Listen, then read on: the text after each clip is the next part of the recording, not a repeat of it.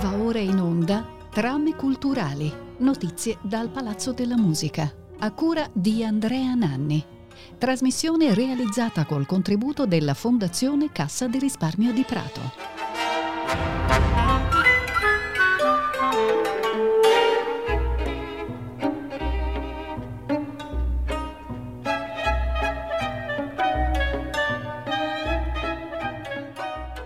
Buon anno a tutte le ascoltatrici e a tutti gli ascoltatori di Rete Toscana Classica da Andrea Nanni, qui al microfono per questa prima puntata del 2024 di Trame Culturali.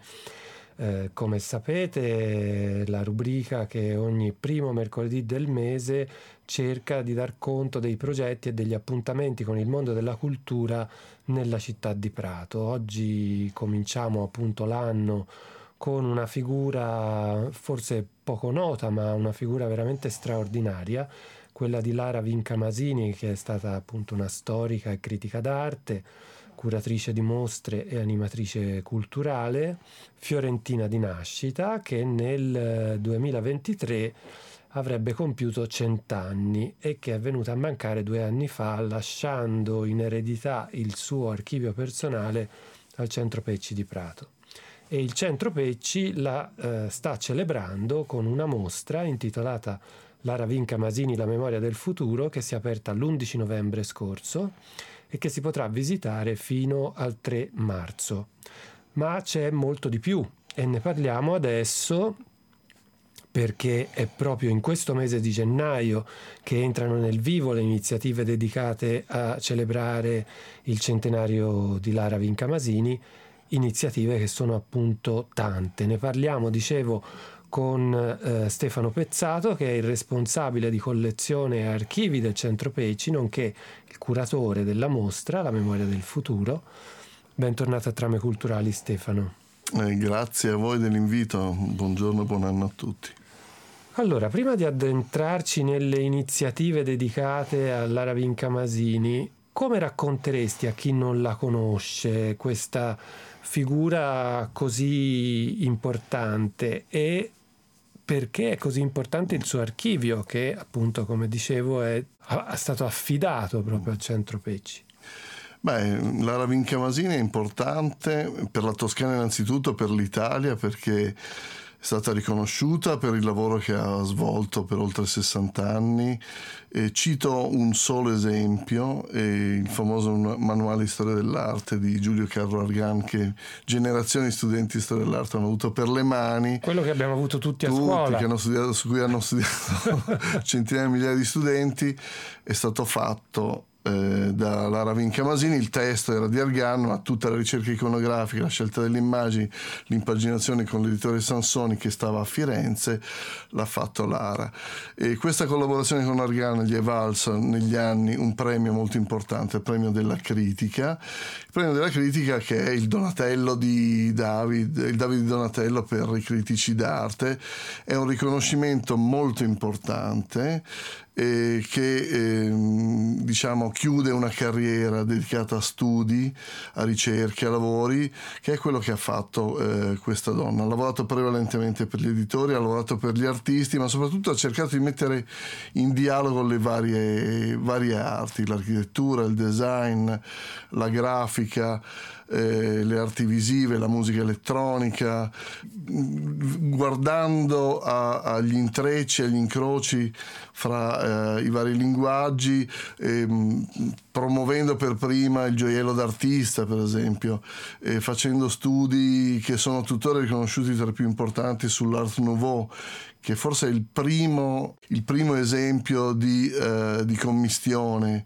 fra, fra, i generi artistici, eh, l'aspetto dell'arredo, del vestiario, eh, della decorazione, dell'arte con l'architettura e così via. Siamo nell'Ottocento. Questa donna però è stata una di quelle che ha promosso a Firenze, soprattutto in Toscana, eh, nel dopoguerra le, eh, le neoavanguardie, cioè le ultime tendenze eh, diciamo in una città abbastanza refrattaria dove l'arte contemporanea non sempre ha avuto spazio. Questa donna è stata una di quelle che ha combattuto per decenni per far sì che si affermasse che gli artisti avessero voce in capitolo, far capire qual era il valore. Allora la memoria del futuro è questa, cioè dar voce alle arti, ascoltare gli artisti, guardare cosa fanno gli artisti per eh, prendere stimolo e farsi ispirare da questo per pensare al futuro, per aprire le menti e ragionare su che cosa può essere il mondo. Il mondo non è solo quello che viene raccontato eh, dai pochi da chi ha il potere di farlo, ma può essere immaginato anche, come si dice oggi, può essere diverso da come il mainstream ce lo, ce lo riporta. E lei è stata una di quelle che in qualche modo ha cercato di, di farlo, farlo, capire. Il, patrimonio immenso, sterminato di documenti, di opere, di fotografie, di testi, di studi, di libri, eh, tantissimi libri che ha raccolto e che in parte ha anche prodotto, ha scritto più di 500 testi, ha pubblicato centinaia di libri, alcuni fantastici. Se volete sapere tutto dell'architetto Riccardo Morandi dovete studiare la monografia fatta da Lara Vinchiamasini negli anni 70. Scoprirete che è uno degli ingegneri più bravi d'Italia. Poi il ponte è crollato, ma forse il motivo è un altro e questo eh. è eh, quello che ci insegna, che eh, guardare dentro, oltre la superficie delle cose, ci serve per capire come vanno effettivamente i fatti del mondo e come eh, va, va la nostra vita. Poi i suoi interessi, ripeto, sono stati vari, oltre all'arte eh, alle arti, arti maggiori e arti minori, non ha fatto molta differenza perché quelle che venivano considerate le arti minori, che sono le arti applicate, il design, la grafica, in quegli anni, anni 60-70, hanno preso piede. E viviamo nel mondo dell'immagine e viviamo eh, sommersi di queste cose, non ce ne rendiamo conto, ma abbiamo visto centinaia di migliaia di volte le cose che la Ravinca Masini ha studiato e, e, promosso. Quindi è anche interesse del pubblico venire a vedere questi materiali per rendersi conto di che cosa è stato un periodo che è quello del boom economico, della crescita eh, dell'Italia come paese industriale, mentre prima era un paese povero, contadino che usciva dalla guerra, e che cosa può essere la prospettiva invece futura di un mondo che è il mondo globale, ora che stanno cambiando anche i nostri strumenti, il nostro approccio. La cosa fantastica che ho scoperto lavorando dentro questi materiali è che questa donna non sapeva eh, di farlo, però lavorava come, se, eh, come lavoriamo noi oggi con internet, raccogliendo dati, creando schede, banche dati, database di informazioni, di sapere, per poi trasferire, trasformare e ridurre in sintesi magari e divulgare il pensiero degli artisti, degli architetti e dei designer. Trovo una cosa molto attuale, molto efficace e di cui gli va dato merito. Assolutamente. Ehm, dicevi prima che questo archivio è un patrimonio sterminato, ci dai qualche numero? Sì, i numeri sono impressionanti, abbiamo trasferito eh, oltre 300 metri lineari di libri e materiali, 200 scatole di materiali nel 2021 alla morte. Faccio un passo indietro. La Ravinca Masini è abitata per qualche decennio a Coverciano, ad un quinto piano, in un appartamento normale, borghese con sua madre prima, poi da sola.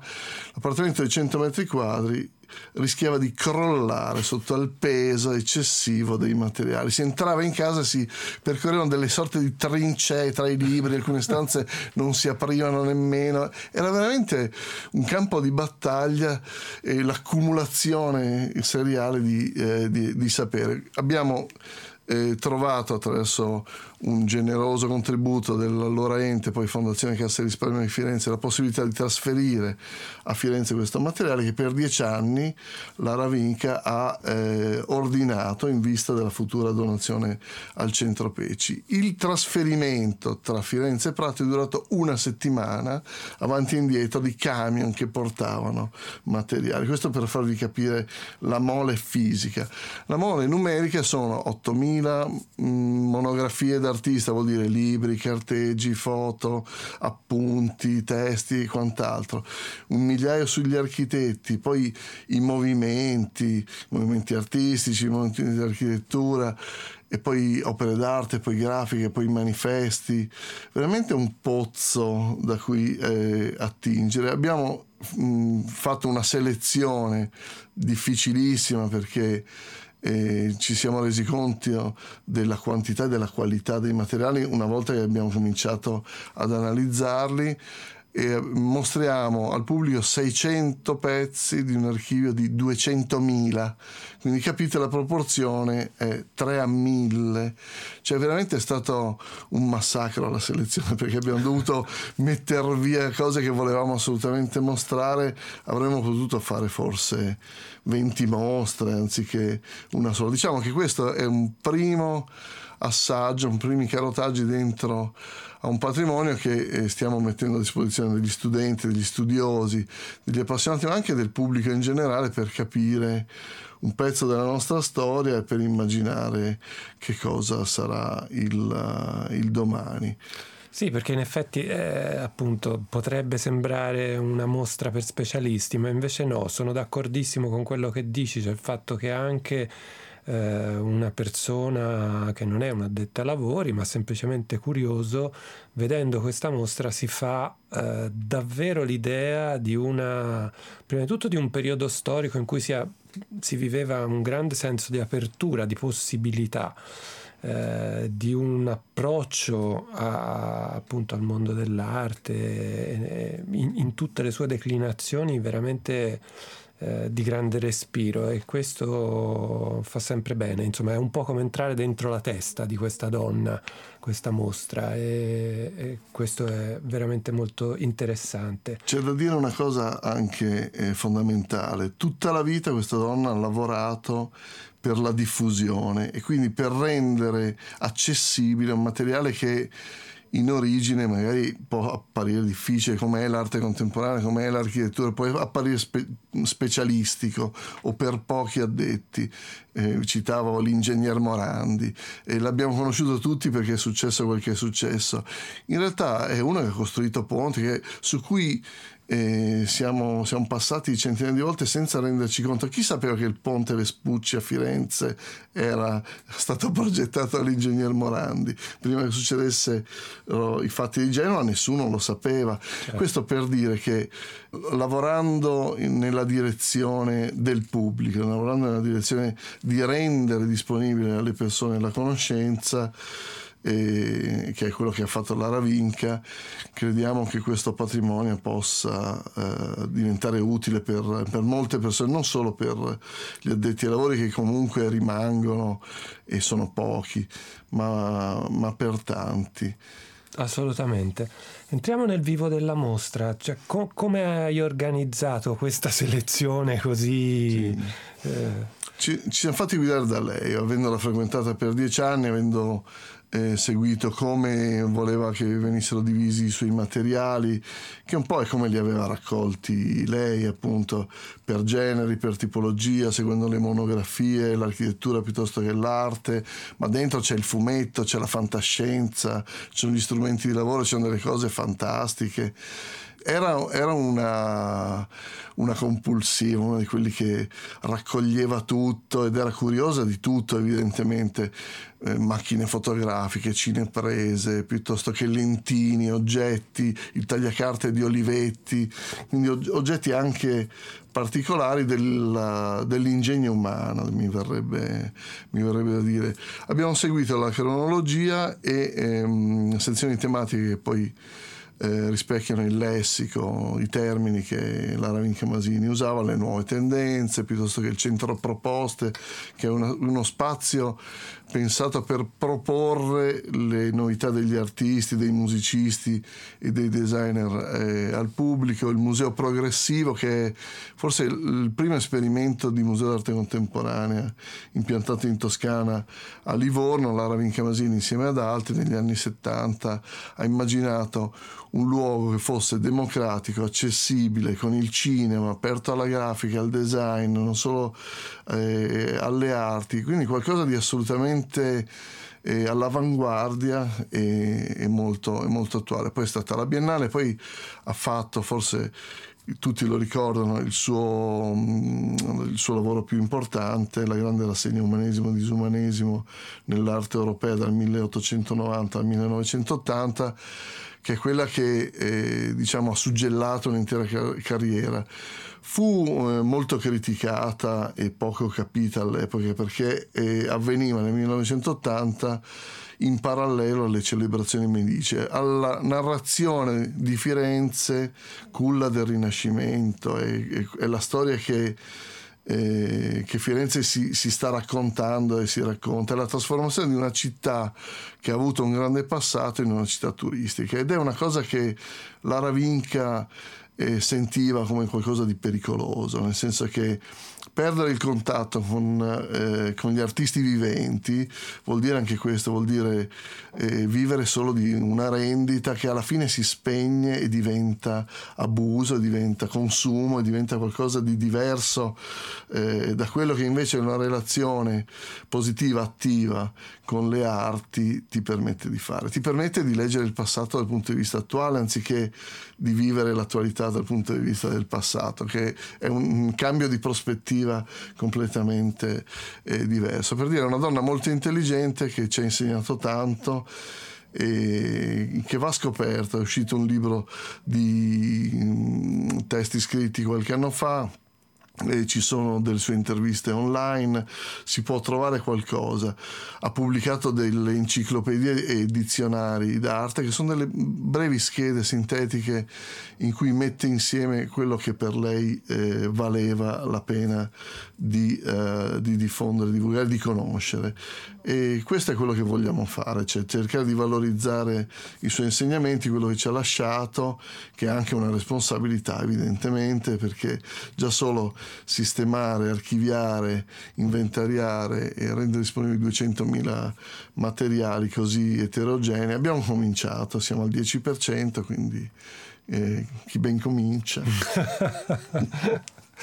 Bene, allora tra gli artisti, visto che tu giustamente facevi riferimento al rapporto con gli artisti, che è stato un aspetto fondamentale del lavoro di Lara Vinca Masini, e tra gli artisti a cui ha dedicato particolare attenzione c'è stato Giuseppe Chiari, che è musicista, che ha indagato però appunto la, la, la dimensione performativa, viene da dire, della musica aprendo anche lì delle possibilità che poi sono state esplorate in futuro da molti altri e che al momento non sono state particolarmente capite, ma importanti invece e una delle sue azioni più note, replicate in tempi e contesti diversi, con esiti anche diversi, è Gesti sul piano.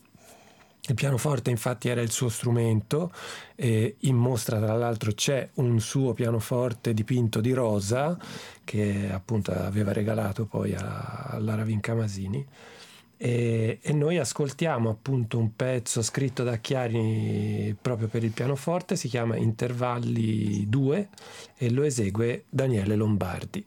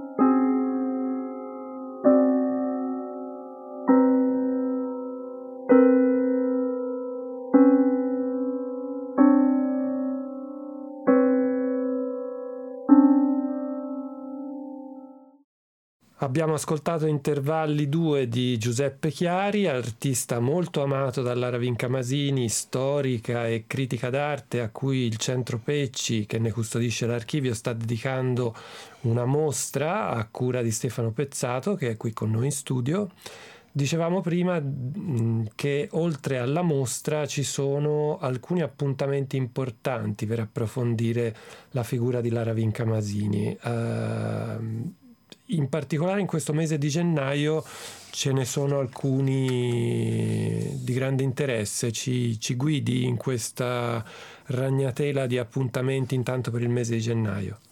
Allora, a gennaio cominciamo un ciclo di incontri diffuso nei musei della rete mm, del contemporaneo in Toscana il 7 domenica siamo a Colle Valdelsa con Pino Brugellis che è un architetto e curatore, ha collaborato, ha conosciuto Lara, ha collaborato con lei, è stato nello studio Fuxas e parleremo di architettura, l'architettura di Lara in un contesto, quello di Colle, molto attento alla nuova progettualità architettonica, penso a Jean Nouvelle, ad, ad alcuni interventi che stanno prendendo piede lì.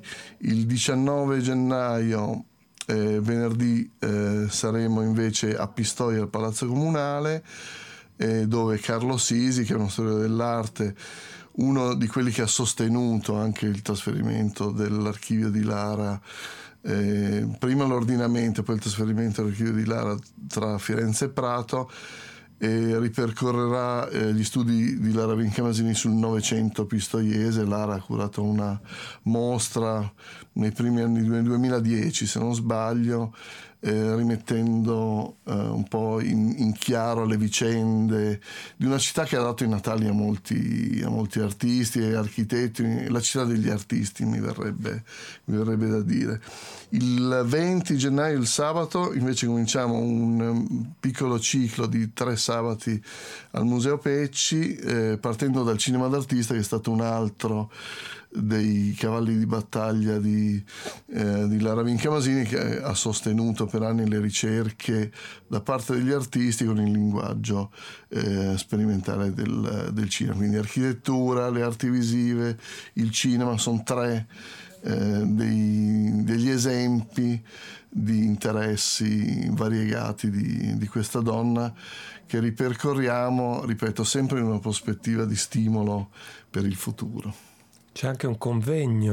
Sì, c'è un convegno importante, sono due giorni, eh, lunedì 22 e martedì 23, in, non in simultanea ma in, in, sequenza a Firenze, in via Bufalini 6, lunedì 22 nella sede della Fondazione Cassa e Risparmio e al centro PC Prato il martedì 23. Il convegno è... Eh, un momento di approfondimento di studio con eh, esperti e studiosi soprattutto delle università italiane, di molte università italiane, eh, su alcuni degli aspetti del lavoro di Lara. Non era possibile coprire tutto eh, quanto Lara ha studiato e di cui si è interessata, diciamo che è un primo momento di riconoscimento da parte eh, degli studiosi di quanto questa donna effettivamente ha fatto, di qual è il suo lascito, di qual è il contributo che lei ha dato agli studi. Penso all'Art Nouveau, penso all'architettura radicale, penso alle sue relazioni con la critica d'arte piuttosto che con l'editoria, con gli artisti piuttosto che con gli architetti e così via. Chiari che avete fatto sentire uno dei focus eh, di queste relazioni privilegiate curate, curate da, dalla Ravinca. Invece gli incontri nei musei sono dedicati al pubblico eh, più vasto, sono degli incontri di avvicinamento, eh, di ascolto anche di testimonianza di chi l'ha conosciuta e di chi si è interessata a, a, a quello che questa donna ha fatto. Ecco, dopo gennaio però, eh, dopo, fino al primo marzo, ci sono ancora molti altri appuntamenti in diverse città della Toscana e davvero tracciando una rete che rende concreto questo ruolo di polo regionale per la contemporaneità che il Centro Pecci eh, riveste per statuto. Mi sembra una eh, manifestazione particolarmente significativa da questo punto di vista. Sì, da un paio d'anni abbiamo costituito questa rete che serve per dare visibilità al contesto delle ricerche museali eh, sul, sul, contemporaneo, non solo sulle arti, eh, sulla musica, teatro, la performance, la letteratura e quant'altro. Devo dire che la figura di Lara Vincamasini ci ha aiutato perché quando abbiamo proposto di fare qualcosa in ricordo di lei ci hanno seguito tutti subito, Firenze ovviamente perché era la sua città Livorno e dove è impiantato il museo eh, progressivo, San Giovanni Valdarno è un altro luogo dove, dove, ha lavorato. E per anni questa donna ha lavorato nella provincia toscana a Certaldo piuttosto che a Vinci ad Altopascio, quindi portando l'arte e l'architettura in giro. E siamo molto contenti di aver ottenuto la disponibilità degli altri musei, saremo il 10 febbraio a mm, San Giovanni Valdarno a parlare del dialogo fra le arti, che è una cosa a cui lei teneva molto. Il 16 febbraio a Livorno ripercorreremo le collezioni che sono state raccolte, quindi il lascito di opere eh, che, che, ha costituito il nucleo originario del, di quello che adesso è il Museo della città di Livorno. Uh, il 23 febbraio a San Gimignano invece ripercorreremo l'arte dal punto di vista della, delle donne, le artiste della critica.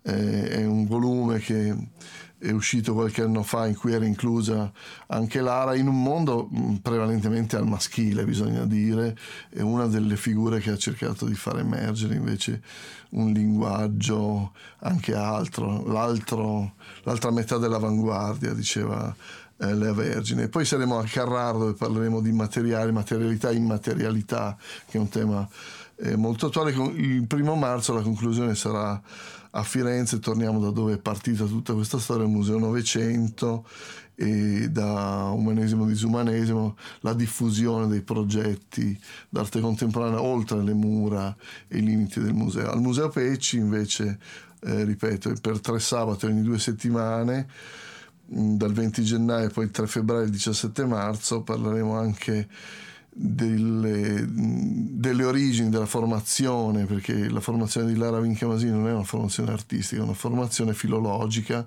classica, e questo è, forse è l'imprinting che ha permesso a lei di raccogliere, di schedare, di lavorare come ha lavorato, da, da vera studiosa, interessata alla, alla parte eh, diciamo enciclopedica della, della, raccolta e della restituzione del, del, lavoro.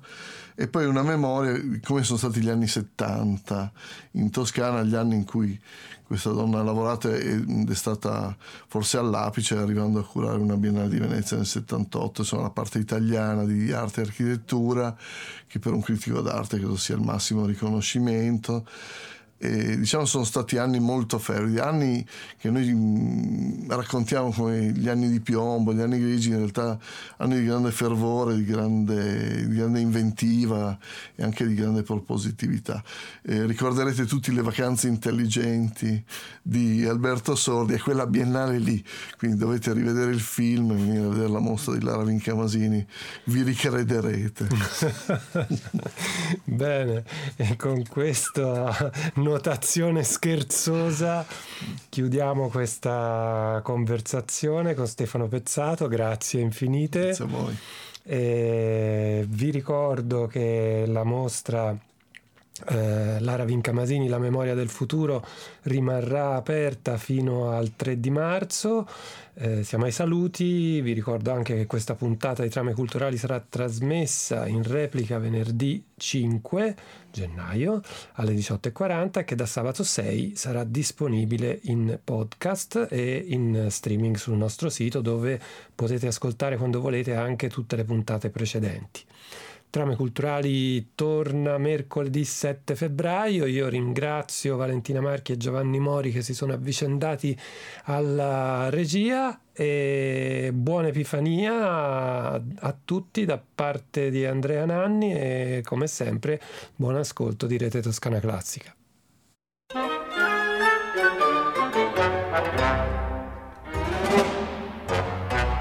Abbiamo trasmesso Trame culturali, notizie dal Palazzo della Musica, a cura di Andrea Nanni. Trasmissione realizzata col contributo della Fondazione Cassa di Risparmio di Prato.